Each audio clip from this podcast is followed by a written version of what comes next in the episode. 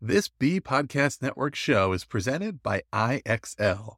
IXL's all inclusive online teaching and learning platform simplifies EdTech needs and accelerates achievement in 95 of the top 100 U.S. school districts. IXL delivers personalized learning across a comprehensive pre K 12 curriculum, including math, language arts, science, and social studies, and it helps you assess student performance through actionable real time insights at every level of your school or district. This one solution performs work that typically requires dozens of different tools. Want to find out why so many leading districts trust IXL? Visit ixl.com forward slash BE. That's ixl.com forward slash BE. We're proud to be sponsored by MyFlex Learning. MyFlex Learning is a scheduling platform that helps middle and high schools meet the individual needs of all students. Schools can easily create and manage time for flex blocks, win time, activity periods, RTI, counselor and teacher appointments, and much more. And with its built in accountability tool and reporting features, MyFlex Learning solves your challenges around getting kids where they need to be and understanding how flex time is spent. Make your flex time work for you. Visit myflexlearning.com forward slash BE to learn more and receive $500 off the first year. That's myflexlearning.com forward slash BE.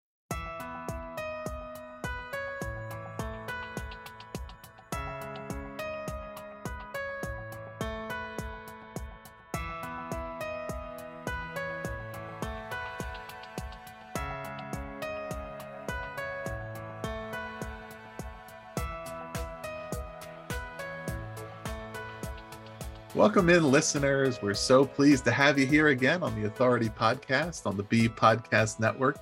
It's my pleasure today to be joined by my guest, Dr. Stephen Gilliland. He is a university professor at Claremont Graduate University and teaches in the Division of Behavioral and Organizational Sciences and Drucker School of Management. He also serves as the founding director of the Maldonado Executive Leadership Institute, which is committed to discovery, discussion, and dissemination of insights into the future of executive leadership. Uh, through more than 50 publications, his research examines managerial fairness and organizational justice, leadership ethics, and human resource staffing and decision making, all topics that are relevant to all of you. So I think this will be a very valuable conversation. Along with his brother Jim, Stephen is co author of the book Pushing Up, which is available from Modern Wisdom Press. We'll put the link below to Amazon. Stephen, welcome to the authority. Thank you so much for having me, Ross. Glad to be here. It's so great to have you here, Stephen. And I wanted to start out because this is a very particular structure of the book, the way you wrote it with Jim, kind of what it covers. Um, so I'm going to start out with a really broad, big question, which is what is this book about? Wow, that's probably about the toughest question you could ask me. This book is about a 12 month journey through daily exercises that I did with my brother. Uh, but it's not an exercise book. It's about what we learned through this process of challenging each other to, to do a workout every day and to keep each other accountable through a process of daily text messages. By doing this, we deepened our connection. We we learned about kind of challenges and commitments and pushing ourselves. But we just learned a lot about each other and, and what it means to be brothers and leaders and uh, fathers and so on. Absolutely. And so this title of this book, book is called Pushing Up, and it's what 12 months of physical challenges taught two brothers about connection, leadership, and purpose. And so the 12 chapters, you go through 12 months of lessons and talk about these physical challenges you engaged in. Can you tell the listeners a little bit about what that was, what initiated it, and what attracted you eventually to do it, despite the fact that it was uh, quite challenging? We started with a text message that my brother sent me on New Year's Eve. He said, Hey, I've got this idea. How about you and I do a workout every day next year? And, okay, and it's New Year's Eve, and maybe I'd had a drink or two at that point. They said it seemed like a good idea, so I texted him back, "Yeah, sure, let's do it." And then he made it real, and he said, "Okay, it, doesn't matter if you're sick, doesn't matter if you're traveling, doesn't matter if you're tired. Um, every day a workout, and to keep each other honest, we're going to text a picture of doing that workout to each other, just to, to hold that accountability." And that that gave me that pause of like, "Oh wow, th- this is real. This is something big." And but it was that that that willingness to take on that challenge of if I'm going to be committing to something for a full year for every day in that year, I don't know what the year is going to look like, but I'm committing to doing something every day. that was a big commitment. And I think that's what drove me to say yes, was to take on that commitment. The other part, beyond the, the challenge of it, was that opportunity to connect more deeply with my brother. You know, we, we live, I live in Los Angeles, he lives in Vancouver, Canada. We don't see each other that often, but whenever we do, we're close. And this was, I think, an opportunity for us to, to build that connection uh, even deeper. Yeah, that relationship is, of course, it's central to the book as the two of you wrote it together and to what the book is about, but it's also central to the lessons learned from the book, some of which I think that you were aware of what you hope to achieve before you embarked on this and thinking about what your relationship was and could be. And I believe the phrase that you had used to describe it was intermittent closeness, or, right? Where it's you had a very close relationship when you were together, but then you might go a long time apart and not necessarily talk as much. And might be the kind of thing where no matter how long you're apart, you come together and it's like you were never apart, but you recognize, like we all do, we're getting older, we're separated geographically. We, if we want to have more of a relationship, we need to actually like do something dramatic or intentional to make that happen, to spend more time together, to do things together. And that thought about the opportunities and missed opportunities, right? And I think predicting or anticipating what missed opportunities might be and saying, okay, we don't want that to happen. In my work, I've collaborated directly with hundreds of educators to support their success. Do you know which of their edtech frustrations comes up time and again? The sheer number of tools out there and the difficulty of knowing which ones schools like theirs are using to get results. IXL is different.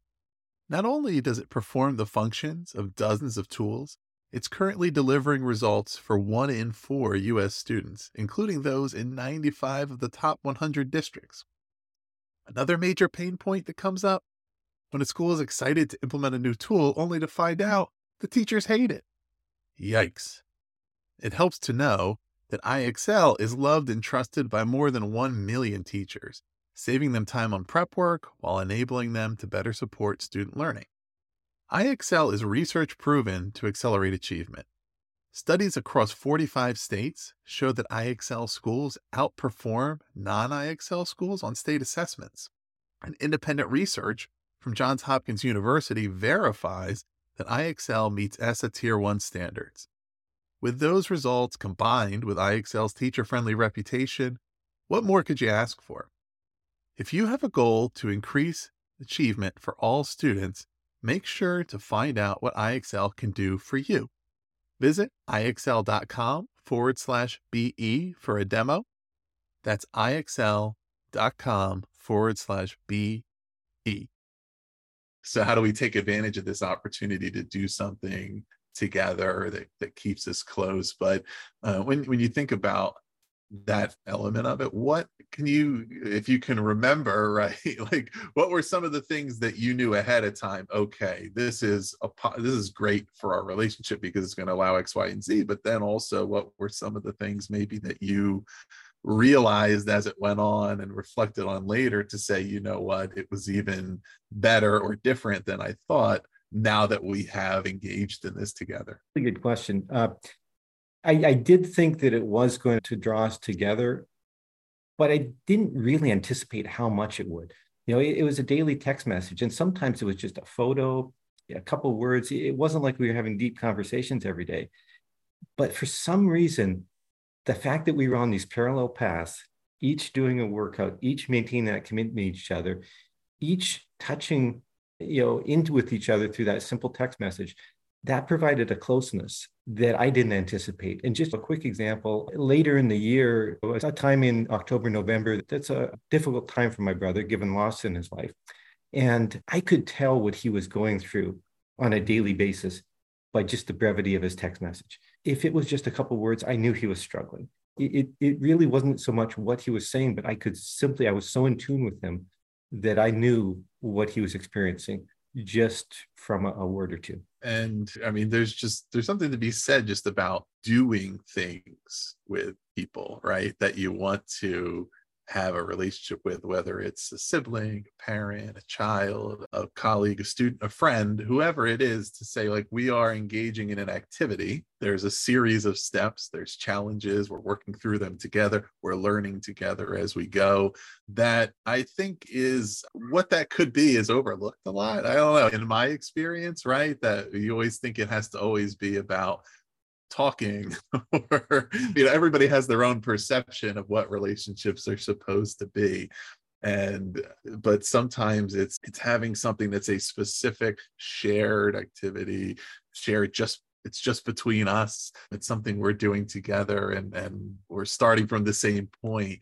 And through that through times when you are or are not in a lot of dialogue you learn about each other you learn those beats. And you have that intuition about things that even through digital channels you can say i have a pretty good picture of what's happening today even though i only have this very small narrow slice. Really uh, interesting because you know in this day of technology and instant communication we can connect with each other like never before. I mean it's so instant the way we can keep in touch with each other but so many of us are feeling more isolated than ever before. Our relationships have turned into these pseudo relationships where we keep touch with people on, on Facebook or, or Instagram, but we don't, we don't really know what's going on with them. We, we get these sanitized versions through their posts, and we may not have talked with them in half a dozen years. And to me, it's interesting that we use that same technology to connect more deeply than we ever had. And I right. think that it was the combining the technology, the daily messages with this challenge and being on the challenge together that really drew that closeness. Yeah, it's you know, it relates closely to we just here on the podcast network, we just published a series recently and, and for mental health awareness month and a series of different conversations, one of them being about the you know pros and cons of technology, right? And the ways in which it it can connect us across the globe, but make us more isolated from people that are in proximity right? We're texting from different rooms in the house or or we are getting that yeah sanitized produced overproduced perception of what people are going through you know people who are close to us that it might be obscuring things that we should be connecting about or people we don't know as well and then we're comparing ourselves to them and putting pressure and saying they seem like they're doing so great and I'm doing so poor and all those kind of ways in which it kind of for all of its power and benefit and the fact that we're having this conversation right now on opposite coasts you know that it can also have those detriments. And an, another conversation or another point that uh, i brought up in one of those conversations on the mental health piece was the upside of accountability. And we were the the topic was you know why community is the foundation of learning. And um, we talked about online communities but also just classrooms and in person and how the, this word accountability of course is so frequently used as a cudgel but that for example to a student having a teacher that demonstrates that they care about them, that they're holding them accountable because they want them to do well, right? That that they're paying attention, that they're not being ignored, uh, you know, it can be a real positive. And also in peer-to-peer or any other kind of relationships to say we're holding each other accountable because we're invested in each other. And certainly that was something that was certainly present in this. I, I, I think that notion of accountability was one of those lessons uh, that we got out of this that I hadn't anticipated. Uh, you know, so we were accountable to each other through these daily text messages and photos of our workout, but ultimately the, the accountability was ourselves, and that was the real lesson. Um, because I could have taken a fake photo, I could have messed up my hair and snapped a photo and said, "Oh, that was a really tough workout today." And he wouldn't have been anywise. The only one who would have known would have been me. And that would have been so wrong because that would have completely violated the, the nature of the challenge. Because we, we did this challenge for no extrinsic purpose. There was no reward at the end. There was no trophy or anything like that. This was simply based on a commitment to each other.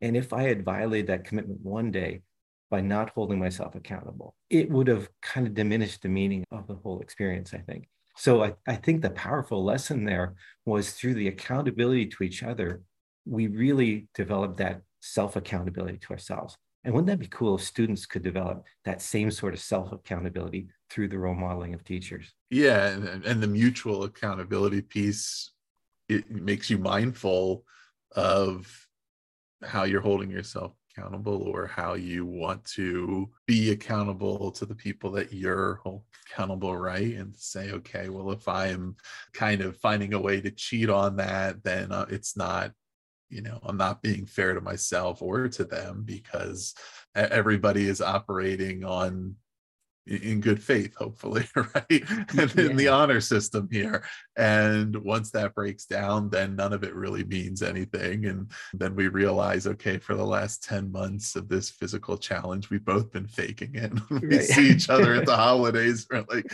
man i thought you'd be in better shape you know but it's also even to take it a step further the power of someone believing in you right and then yeah. certainly that relates to you know all of our folks in education whether administrators in the classroom and what that can be and how that can be exhibited and articulated and demonstrated authentically right? And what it means to and what we're believing in i think right? And believing in yes the outcomes believing that people can achieve things but also that we're believing in their in their intentions, in their character, in their spirit, right? In all those things where in our lives, right? I mean, yes, you, we have some people like our family, our siblings that we might know quite well, but also if we're in a professional setting, whether in an office or in a school, we only know everybody to a certain extent. And so it would be disingenuous to act like I, I know everything about everybody and I'm going to come on way too strong with some message of that's kind of uh, a little tone deaf, but at the same time, it's like understanding what makes a difference to people and how can we not make them have to intuit that. But no look i'm somebody of influence to this other person. You know the way i respond to them and engage with them can really make a difference for them not just in their day but in their long term because they might not have somebody else who is demonstrating that belief in them or they may have exactly the opposite. And you know how can i find those opportunities to really show that I believe in who they are and what they can do and, and without needing to know what that is, right? It's based on mm-hmm. their dreams, their goals, their abilities, but how can I sort of, you know, uh, show that or speak that into them and take this opportunity? And, and that's another thing that it often in the haze of the day how many things we're all doing how many people we're all interacting with how many of our own problems we have to deal with. Its relative importance and certainly potential to make a real impact doesn't always correlate with its spot on the priority list you know but if we know how much it means to us when somebody else shows to us that they believe in what we can do and how that gives us that energy to really give it a go. That should be a tremendous illustration of okay, what are my opportunities to do this for others? Yeah, I, I think so. And in many ways, it's it's the role of a really effective coach of knowing what are those opportunities and how do I bring them out. I, I give you a quick example from the book. In February, my brother sent me a text, said, Hey, I've got a great idea. How about we do 10,000 push-ups in March? And I'm just like, what? That's absolutely crazy. But he immediately broke it down like a coach did. He said, no, this is completely possible. You know, you can already do 40 to 50 push-ups. He said, all you have to do, and I probably actually use those words, which is kind of scary, but all you have to do is five sets of 40 in the morning, another three sets in the afternoon or evening. That gets you 320 push-ups. You do that every day for the month of March, you hit 10,000. So you, you, see what he's done there. He's, he's issued me this audacious challenge. It's this crazy number of 10,000 push-ups. It just seems ridiculous. But then he's broken it down yeah. and he showed me how I could do that. That's a good coach. That's somebody who really kind of understands what motivates me and and how to help me overcome the mental challenge of there's no way I can do that. Right. Yeah. Making the difficult achievable, making the ambiguous manageable, right? Breaking yeah. things down into, okay, I know you can be successful, but first, let's start with defining what do we want success to be? What does that look like? What are the component parts of that?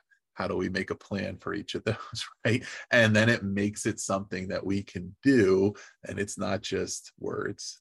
it's yeah. not right and and without starting with a specific number of 10,000 there would be no way to determine whether or not that was ever achieved let's do a lot of push-ups this month okay? right. like, what's a lot right it, that's right it's it's putting that that that line in the sand or that that that mountain that you want to climb it it, it just it gave it something that just seemed audacious and crazy yeah. yeah. and I got a couple other parts of that also I think really fit together, especially when you're working through things on your own and learning lessons from that and doing it together. And these are separate pieces that certainly fit together is recognizing limits and and preparing to fail, understanding that on this if we're trying for something challenging, there's a high likelihood of not making it or at least not making it the first time or not making it the way that we thought we were going to make it right?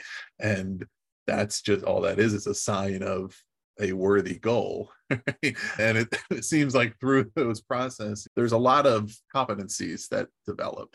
Confidence i mean the more that we become comfortable with not always succeeding the more by contrast, the more confidence we have that we know what it takes to get where we want to go, right? Awareness, being aware of, yeah, there we have certain limitations, and but we can, if we know what those are, we can succeed with them in view, right? It's not being ignorant to them, it's actually understanding how they're guide and empathy and understanding. Yeah. Look, I need to put myself in position to try and to fail so that I can then extend that grace, support, you know, recognition, belief to others, right? Yeah. And it's very easy for the person, I think, who never challenges themselves in that way, never goes outside their comfort zone, never puts themselves in a limb, but maybe they're in a, a position where they're objectively doing well, so to speak, to just in, innately or, or reactively pass judgment on other people that they see that are having struggles, which is a it's really hard to be a supportive person if you're doing that, right? Whether it's a personal relationship, professional, or otherwise. Like but it takes having experience. That's why so often i would say you meant to reference coaches earlier and if we talk about like coaches in sports right?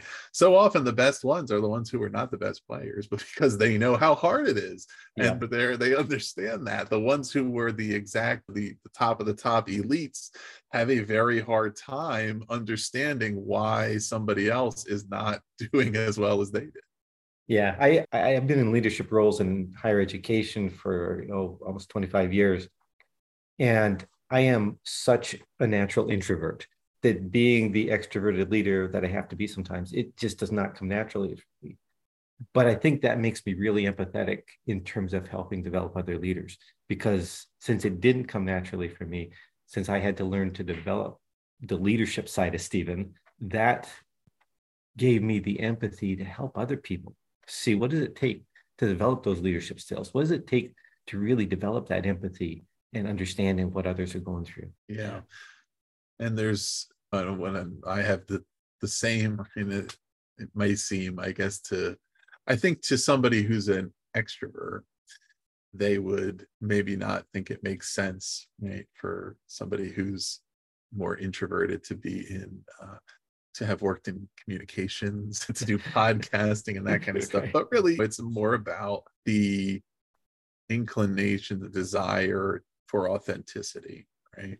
And sometimes yeah. you can have one on one conversations and feel like you're able to express yourself and to hear what the other person's saying and there's substance to it that's really comfortable to an introvert but if you're in a, a large group where every, everything's very superficial and or you start to kind of talk and then it gets interrupted and then you're sort of thinking i'm not all right i'm no longer interested in this right? Because it's taking me a good amount of energy and like psychic energy to participate here. And if i'm feeling like my participation isn't being rewarded uh, i think i'm going to to shield myself from that and now a quick break for a word from our sponsor myflex learning let's talk about flex time in schools the potential benefits to our students make it totally worth exploring.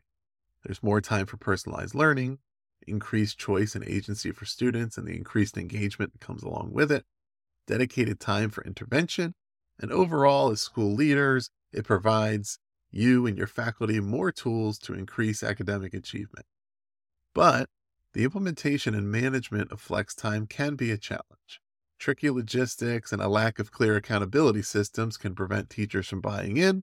It can hold you back from ensuring students make good use of their time. That's why I'm pleased to share that MyFlex Learning provides a solution to these challenges and more. MyFlex Learning helps you create and manage flexible time for any purpose. And with the seamless SIS integration, a student locator, flexible daily rostering, and intuitive mobile app, it eliminates the common challenges of implementation and management. If you want to see for yourself, visit myflexlearning.com forward slash BE to learn more and receive $500 off the first year of use. That's myflexlearning.com forward slash BE. You'll learn all about MyFlex Learning, what it can do for your school, and you'll receive a $500 off offer for your first year. Check it out. Yeah, yeah, and it's interesting how many of us uh, learn to do what it takes to put out that energy when we need to. But also, I think that that notion you just introduced of, of shielding ourselves, of kind of looking out for ourselves, that's another important lesson is that we've got to take that time for self care and to rejuvenate ourselves when we do put ourselves out there. If I do uh, a day or two days of leadership training with a group, I am just completely exhausted and spent there. I'm using all my extroversion skills to put myself on stage for that time. I need to take that time to recover. For me, that extroversion is a sprint. And then I got to figure out how do I recover from that sprint? How, how do I attend to Stephen's need um, in the recovery process? And I think we don't give enough acknowledgement in our society to that need to recover. We recognize the heroes, we give accolades to those who, who, who put themselves out. But we should also be recognizing those who are taking the time to to look after themselves and recover. Right.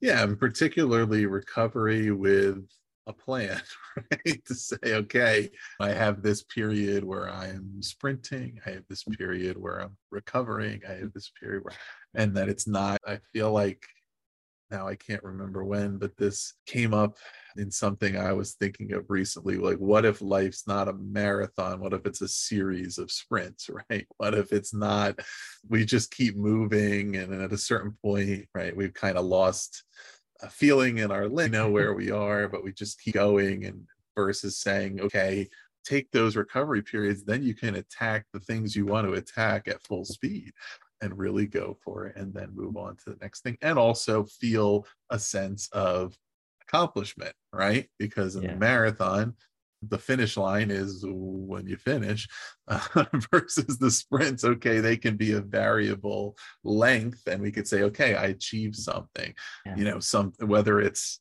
something as simple as an interaction a meeting a conversation or a big project, whatever it is, do I feel rewarded for having given my energy to that thing? Do I feel as though I had an opportunity to share some ideas? The ideas were heard.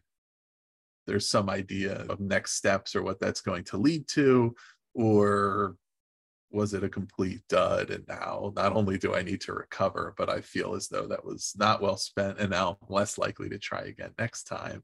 You know again that's where having that accountability part and the person who believes in you can be really helpful because you can understand those micro moments to say okay let's create a sense of accomplishment around the effort around the intention around the progress not just around the, the outcome. I think has so much relevance for educators because whether whatever level of education in, there's a natural rhythm to the year.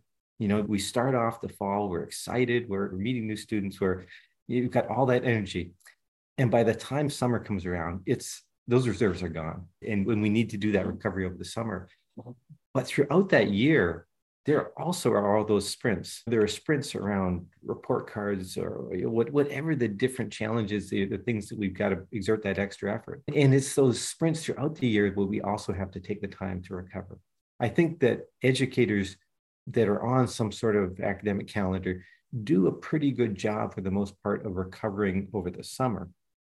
But it's those more micro recoveries throughout the year that sometimes we're not as good at. And that's why come June, we're so burned out. We're, we're, we're, right. we're so exhausted um, because we haven't been taking that time throughout the year to, to try and rejuvenate and to try and recover from those sprints. Yeah.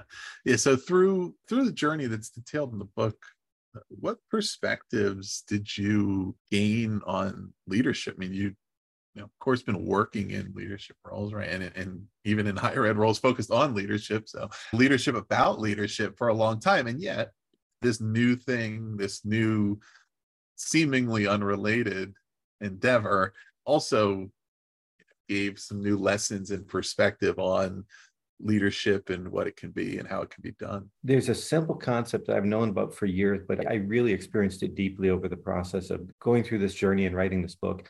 And, and that concept is intrinsic motivation. Mm-hmm. This idea of that motivation that comes from within you. And, and we know through research that intrinsic motivation is a more sustaining type of motivation. The extra rewards, the recognition, though that provides that short-term boost but it's the intrinsic that really feeds our soul and, and keeps us going. That's what we tapped into through this challenge, you know, and, in whether it's the monthly challenges, with the, the full year, we were tapping into an intrinsic motivation there. And when you do that, there's an excitement you get that I don't think enough of us feel when we head to work. There were days it, we increased the push-ups at different points, and so by the time we hit December, we decided to do 30,000 push-ups in December. That's a crazy number of push-ups, a thousand push-ups a day. The day before December started, I can remember that the night of November 30th, I was excited. I mean, I was almost giddy going to sleep because I was going to be starting on a crazy challenge next day. That is so messed up. I'm, I'm about to head into a month of, of an insane number of push-ups, and I'm so excited by it. That's intrinsic motivation.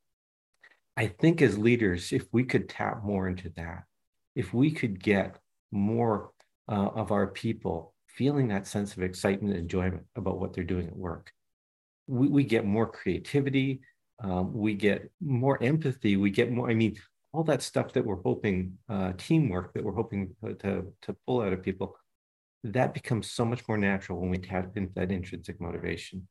And I think that was one of those lessons that, yes, I've been teaching about it, but experiencing it throughout the course of a year just gave me a whole new understanding of that power of intrinsic motivation.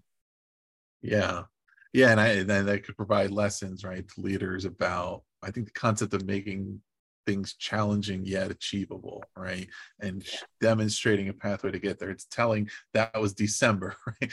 It wasn't, it wasn't January. Okay, let's do 30,000. It was okay. We're we have a plan we're going to get there. And now by the time we've gotten to this really difficult challenge, I know it's still going to be hard, but I know I can do it because I have evidence that I'm on track.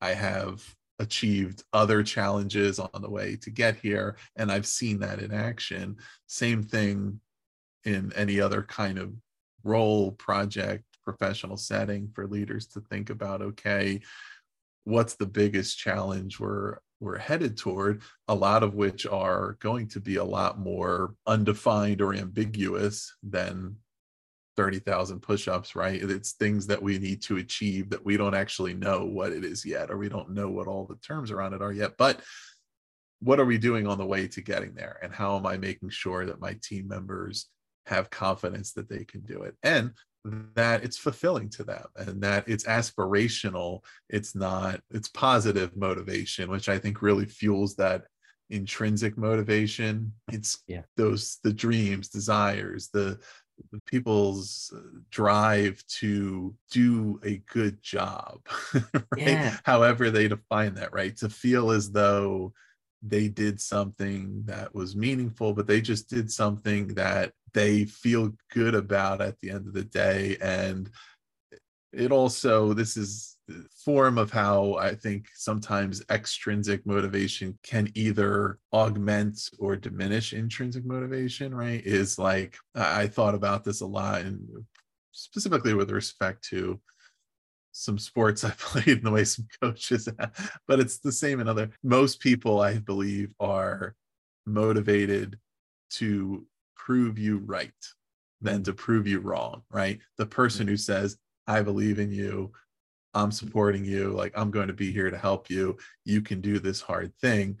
I think the majority of people are motivated to do that when they're hearing that. And that aligns to the intrinsic motivation to feel as though I'm really living out my potential versus the coach or the supervisor who questions you, doubts you, criticizes you, or says, ah, you can't do this. I'm going to prove you wrong. There is exceptions to that, right? But usually yeah. that's at the very least, it's not sustaining. It might happen in a moment. It triggers an emotional response. And I say, you know what? I'm not going to let this person get the better of me and I'm going to show them. But then at the end, you're so exhausted you've expired so much energy and over the and and certainly if it's a professional setting you're not motivated to say let me keep working for this person right yeah. yeah. and the other thing that happens when we put that sort of pressure on people and when we don't uh, kind of tap into the intrinsic motivation is that people are tempted to cut corners people are mm-hmm. tempted to cheat people if we're motivated for because of the fear that's being instilled in us or because of the rewards that we might get for opening all those bank accounts, then we might open a whole bunch of fake bank accounts, as Wells Fargo found a few years ago. It's when we use those crazy goals with pressure, without the recognition of what people are going through, that people start cutting corners and, and doing the unethical things. And I think that another one of those powers of the intrinsic motivation is that temptation to do the unethical thing is greatly diminished when we've got when we're intrinsically motivated. It's when we're being pushed by external reasons that we look for shortcuts to try and achieve that goal.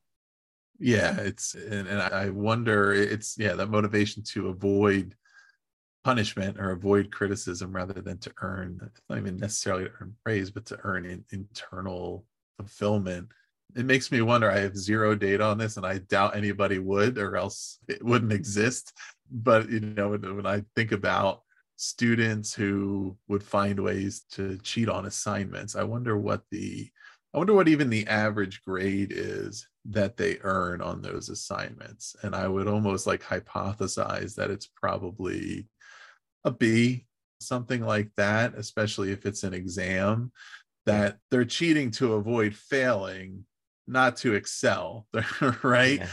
Um, versus the students who like aren't worried about failure that are just saying, let me just do my best on this that are more likely to get the higher grades because they've fully invested in it without that tentativeness. I mean, I could be completely wrong on that, but it just seems as though it's more about what you're avoiding and what you're protecting yourself against and it's a defense mechanism versus that well if i do a good job even if i didn't really deserve it then i'm going to get some great reward out of it but you know sometimes that's ambiguous one more point that i think is important here and certainly super relevant to our listeners is the third part connection leadership and purpose so we talked a lot about connection and leadership but what did you learn about purpose through this yeah, you know, purpose is one of those ones that's so important for people in all settings. In, in education setting, it's important for our students to have that sense of purpose.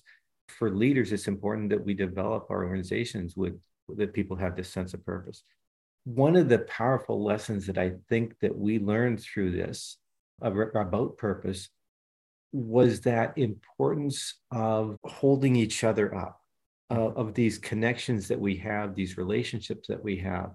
So often we think of purpose in terms of what we achieve in life, what we acquire, what position we rise to in organizations. It's some sort of achievement oriented purpose. What this journey told us was that the purpose was not about achieving 365 workouts. The purpose that we found in this whole year long journey was about deepening connections with ourselves, with our kids, with our spouses. It, I mean, it had ripple effects. It wasn't just the connection in the relationship between the two brothers it, had connections to, to so many other areas of our lives.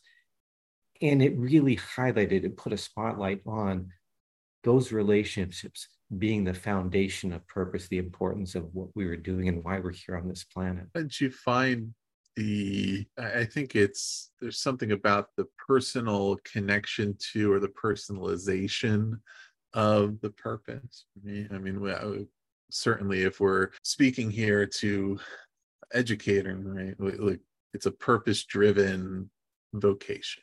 There's and everybody is aware of that and that's what attracts one to go into that type of profession to say look i there's a mission here and purpose is to help students to help them develop so on. And yet just probably walking into an organization taking what they have up on the wall or if an organization a school for example fails to even define its own unique mission and just is like well everybody kind of knows why we're here that even though everybody has some idea of what that is there's something that's not as sustaining about it as when we're able to really personalize that and say, okay, like this is what this is all about.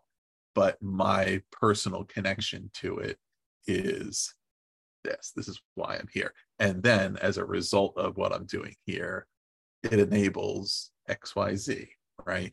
As a result of the work that I'm doing here that's really connected to my purpose, also it enables me to have a positive relationship with my family because i'm feeling fulfilled from my work and that carries over into that and i'm in a good mood right it enables yeah. me to provide for them because i'm making a living and all but it's really hard for that to happen even in the most uh, a nonprofit, a charity, a school, whatever it is, organizations that you would say, well, of course, the only reason people are there is because they believe in the purpose. But there's a difference, I think, between believing in the purpose of something else and personalizing your connection to that. Yeah, yeah. I, will give you a quick example. Uh, years ago, when I was the vice dean of the business school at the University of Arizona, um, one of the days when walking in, I stopped one of the custodians who was working in the, the main entry hall and I thanked them. And I said, you keep our building looking beautiful. And that's the first impression people have of the business school when they walk in right. is, is looking at the site. And I just want to thank you for managing the first impression so effectively for us. Yeah. I got incredible gratitude from that custodian because nobody had ever said that to him before. I was highlighting for him his purpose at the mm-hmm. school. But in the return, I got a sense of my purpose as a leader of helping him see the broader purpose showed me that's part of my purpose. That made me feel a stronger connection to what I was doing. That it more important than managing the budget and so on was helping people see their individual purpose. Yeah, absolutely. I mean, a very similar situation back in my when I was in high school and visiting uh, colleges made the difference between the school that ended up getting my tuition dollars and the one that didn't. The one that I thought I was visiting, I just wasn't impressed with the condition of the campus. The one that was like, oh, we might as well go there while we're also here. I was like, wow, I love it here. This is beautiful. It's pristine. Yeah. And it is that impression that is overlooked, but it makes the difference. Stephen, let's close on this one. If there's one one of the lessons from this book that you learned that you've written about and articulated that you know you think everybody listening should really think about this one and, and see how they can apply it is there one that stands out that you would really want to reinforce I, I think it's the one that really started our journey and and I would call it an I will commitment. You know, in so many things in life when we commit to it, we implicitly put a disclaimer in the back of our mind, barring unforeseen circumstances, I will, I will try. Our most common commitment is I will try. I'll do my very best. We took it one step further on this journey, and we turned that I will try into an I will commitment. A 100%. It doesn't matter what's happened. I will. That was the power. That was the one that really opened my eyes of wow. You know, it, if we really, we can't do it all the time in our life, but if we really want to go on a journey, let's try starting it with an I will commitment. And so I'd ask the listeners, what would it, if you had a chance to commit to one thing, what would it be with an I will commitment? Who would you then bring into that commitment with you to help share that accountability and then do it. Then do it. You know, to take it on. Yeah, absolutely. I think that's a great one to leave on. And, you know, there's a one definition even of commitments is exactly that. If you, if it's a commitment, then it will happen, right? that it's things that are in your control that there's no reason why it won't happen other than you didn't do it right? And so yeah. and i think that's a great way to think about it. Listeners once again the book is called pushing up what 12 months of physical challenges taught two brothers about connection leadership and purpose. You can find it on amazon. We'll put the link there below course you can also find it at other booksellers and uh, please do subscribe to the authority for more in-depth author interviews like this one and visit bpodcast network to learn about all of our shows. Uh, Dr. Stephen Gilliland, thank you so much for being on the authority. Thank you. I've had a wonderful time. Appreciate it.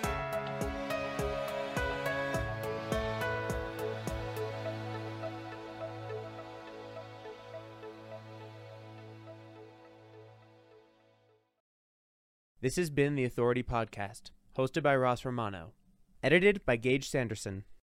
Do you want to simplify your school's technology, save teachers time, and improve students' performance on state assessments? You can do it all, but don't waste another minute. Head straight to ixl.com forward slash BE to learn how IXL's research proven teaching and learning platform can help you achieve all of these goals. That's ixl.com forward slash BE.